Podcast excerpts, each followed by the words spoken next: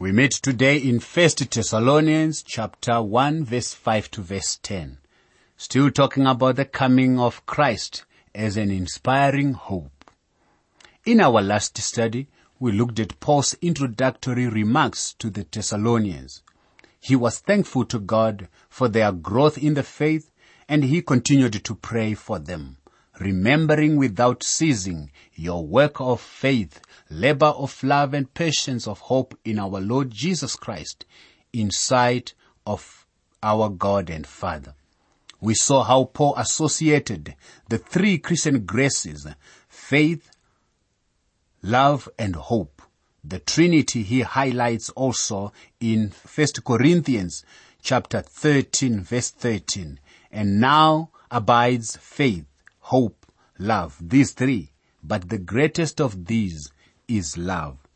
The Thessalonians were able to experience these graces because of God's election of them. Now today we want to understand this mysterious doctrine of election. The text before us will make clear the intimate relationship of election to the gospel of Christ, the preached word, and the ministry of the Holy Spirit. The gospel received in much assurance and much affliction. First Thessalonians chapter 1 verse 5 says, For our gospel did not come to you in word only, but also in power and in the Holy Spirit and in much assurance, as you know what kind of men we were among you for your sake. This verse begins with the word for. That word introduces a clause that explains the way in which election works. Paul is saying, you know that when we came among you, we were just human beings, just weak human beings with lips and tongues of clay. All we could do was say words, but we gave out the word of God. And the word of God came to you, not in word only, but in power and in the Holy Spirit. Well, the thing that is so tremendous is that the Spirit of God uses the Word of God. That is our confidence. Even right now, as I share God's Word, my confidence is the Word of God is taken by the Spirit and applied to our hearts. The Word of God went into Thessalonica, that Roman colony, which was a pagan and heathen, and was controlled by one of the greatest political and military powers this world has known. And there it reached the hearts. And there the gospel reached the hearts and lives of people and transformed them. That is what happened in Thessalonica and it can still happen today. It still happens to people who are open to the gospel. Let me repeat verse 5 because it is such an important verse. For our gospel did not come to you in word only, but also in power, and in the Holy Spirit, and in much assurance, as you know what kind of men we were among you for your sake. The first thing necessary is for a person to hear the word.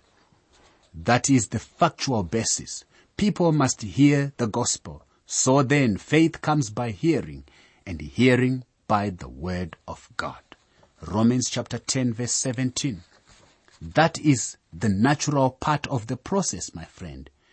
But that doesn't end there because the word of God is a supernatural book. You must hear, understand the book, but if the supernatural aspect does not come in, it will just be facts. And so you find that in the world we have many people who even have hold doctoral degrees in the scriptures, but if the Spirit of God is not applying that word to the hearts of those people, they only know the facts. They are never transformed. Without the Holy Spirit, the gospel is merely words. With the Holy Spirit, it is the power of God unto salvation to everyone who believes. This is exactly what the Lord Jesus said the Holy Spirit would do in John chapter 16 verse 7 to verse 11, he said, Nevertheless, I tell you the truth. It is to your advantage that I go away. For if I do not go away, the helper will not come to you. But if I depart, I will send him to you. And when he has come, he will convict the world of sin and of righteousness and of judgment. Of sin because they do not believe in me. Of righteousness because I go to my Father and you see me no more. Of judgment because the ruler of this world is judged. You see, the Holy Spirit ought to come in. You hear the word of God, the factual level, but let the supernatural, let the, the spiritual part be done by the Spirit of God. It is the Holy Spirit who takes that word to give it power, power to transform lives, power for the regenerating of a new creature, power even for overcoming the temptations. And you became followers of us and of the Lord, having received the word in much affliction with joy of the Holy Spirit. First Thessalonians chapter 1 verse 6. Now here Paul could cite Silas and Timothy and himself as examples. Personally, I would hesitate to give myself as an example. I don't think I'm a very good one. But Paul the apostle, going from place to place through the Roman Empire, offered himself as an example of the believers. And so he could say, you became followers of us and of the Lord Jesus. Having received the word in much affliction with the joy of the Spirit.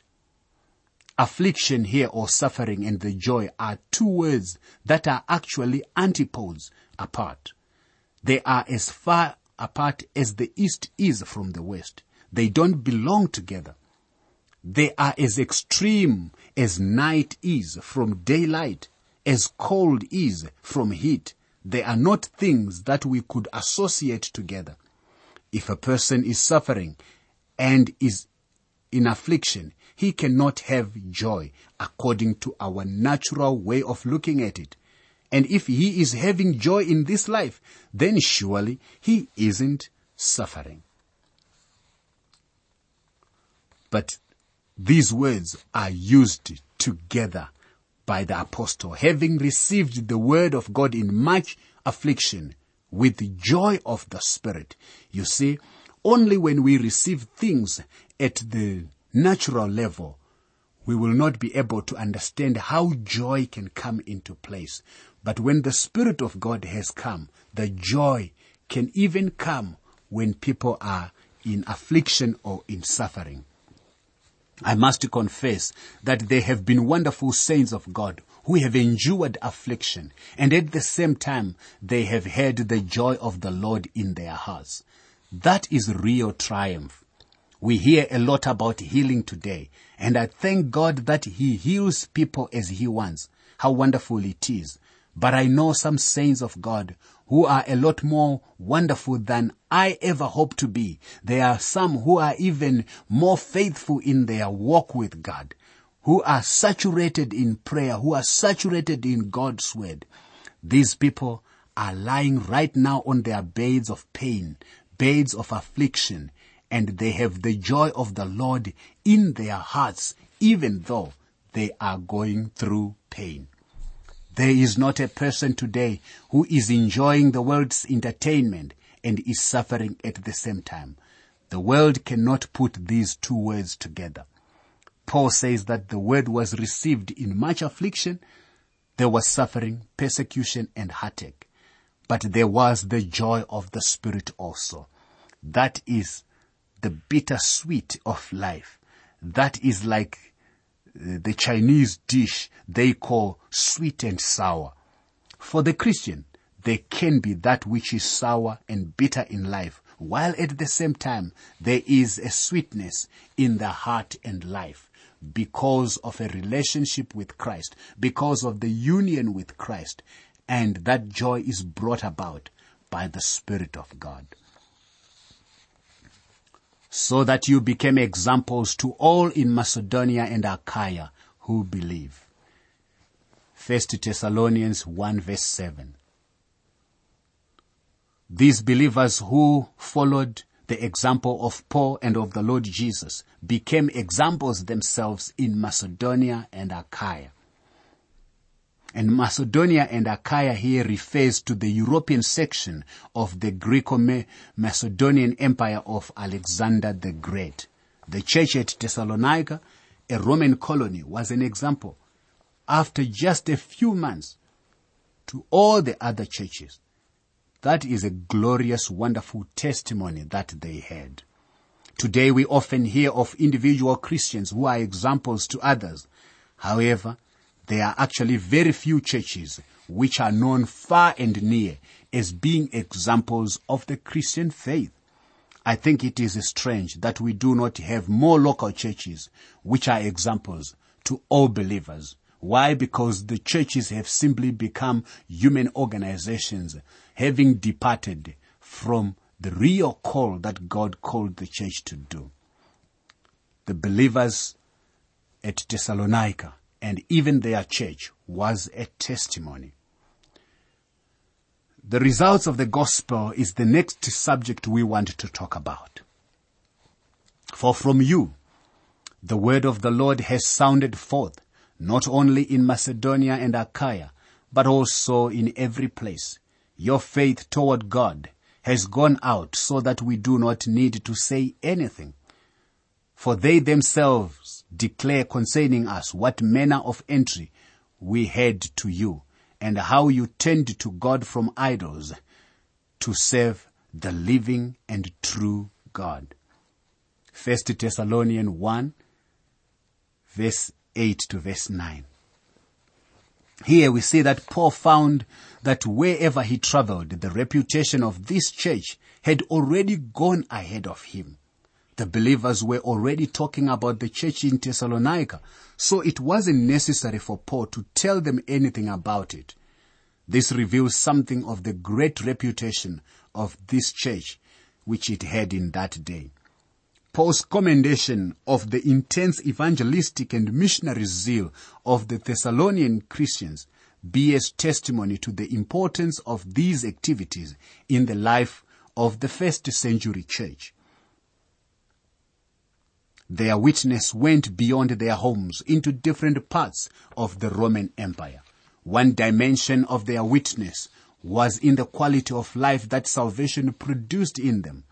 They had turned to God from idols to serve the living and true God.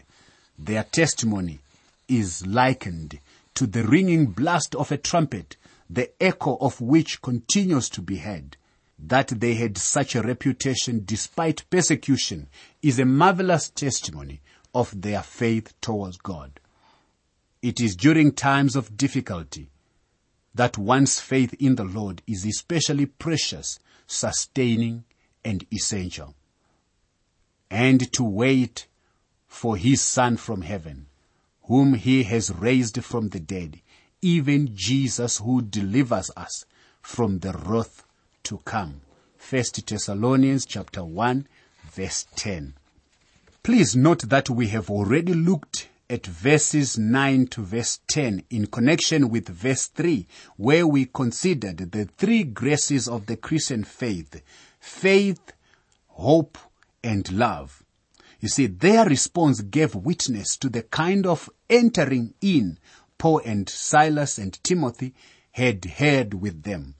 Paul tells what their response was. Your work of faith, how you tend to God from idols. Your labor of love to serving the living and true God and your patience of hope to wait for his son from heaven. The word entry suggests invasion into an enemy stronghold. And in the context, it is an invasion of the gospel of the Lord Jesus Christ into the territory of Satan and idolatry. There is an order in salvation which Paul again observes. First, men turn to God from idols. Then they serve God. And then they wait for the return of Jesus. Please, it's important to keep that order in mind. Turn to God from idols, serve God, and wait for the return of Christ. Now I would like to look at these verses from a little different point of view. When Paul arrived in Thessalonica, he did not announce that he would give a series of messages denouncing idolatry or telling about errors that were involved in the worship of Apollo, Venus, or any of the other gods and goddesses of the Roman Empire. But when Paul arrived in Thessalonica, he preached Christ. When he preached Christ, they turned to God from idols. Notice that he doesn't say they turned from idols to God. Someone will say, you are splitting hairs. Surely I am. These are hairs that need to be split. We need to do something right here and some straight thinking about it. How you tend to God from idols. Now we hear today that repentance is essential to salvation. Repentance and believing are presented as two steps in a process. Actually, they are both wrapped up in the same package and you have them both right here. When Paul preached Christ, they turned to God from idols. I want you to see something that is very important. When they turned to God, that is the work of faith. That is what faith did. The Lord Jesus said, this is the work of God that you believe on him whom he has sent. John 6 verse 29. So these people turned to God from idols. They tend from idols too. That's right. That is repentance. The repentance followed the turning to God. It didn't precede it. When they turned to God, they automatically turned from idols. Take your hand, my friend, and hold it so that the palm of your hand is facing toward you. Now turn your hand around. When you turn your hand around, the back side of your hand now faces you and the palm of your hand automatically turned away from you. Just so, you cannot turn to Christ Jesus without turning from something, my friend. That turning from something is repentance. We need to hold up Jesus Christ as the Savior from sin. A man needs to know he is a lost sinner. He can sit and weep about his sins until judgment day and it won't do him one bit of good. It is only when a person turns to Christ that he will turn from something. He will turn from his sin. If a man doesn't turn from his sin, it is because he has not yet turned to Christ.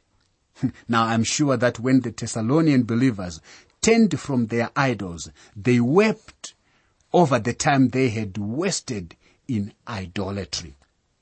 After they had turned to God, there was a real repentance over the misspent years. The turning to God became first.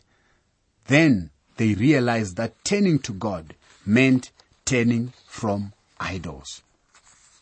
Now I want to point out that Jesus Christ, the Savior of the world, is to be preached to a world of lost sinners. But the message of repentance is preached to the church. Read the messages to the seven churches of Asia Minor as recorded in the book of Revelation, chapter 2 and chapter 3. The message of the Lord Jesus to the churches is to repent. Today, it seems that the church is telling everyone outside the church to repent. The Bible teaches that it is the people in the church who need to repent. We need to get down on our faces before God and repent, my friend. That is not the message for us to give to the unsaved man down the street. He needs to know that he has a savior so he can turn to the savior. To serve the living and true God. The, the Thessalonians were now serving God. It was the labor of love. You cannot save Christ until you love Him. The Lord Jesus, remember He said, if you love me, keep my commandments. John 14 verse 15. Suppose you don't love Him, then there are none of His commandments for you. You think you want to go out to preach the gospel, but you don't love Him, then my friend, stay home. To go into all the world and preach the gospel to every creature is a command, and it is for those who love him. If you don't love him, don't do it, my friend. When Jesus talked to Simon Peter, as recorded in John 21, he didn't ask Peter, why in the world did you deny me? He didn't say to Peter, Peter, do you promise me you will do better if I let you preach the sermon on the day of Pentecost? He never said anything like that. Rather, he asked him, Peter, do you love me? If Peter had said no, I think the Lord would have told him to forget about serving him. Does that sound harsh to you? I didn't say it, my friend. Jesus did. If you love me, keep my commandments. And to wait for his son from heaven. That doesn't mean to wait sitting down. It means you get busy. It means you love him and you are busy. If you love Christ, you will serve him. You are busy for him while you wait for him. The resurrection of Christ is the focus of all Christians' constant attitude of attentive service while we wait for the return of Christ. This event will deliver the believer from the time of the wrath that will come. Are you expecting him to come. He is coming soon. Are you ready? You can have copies of the notes and outlines used for these Living Word for Africa programs so you can follow them as you listen. For your copies, please send an email to info at twrafrica.org. Please say which book of the Bible you want them for and be sure to include your name and contact information. Let me repeat that email address for you info at twrafrica.org.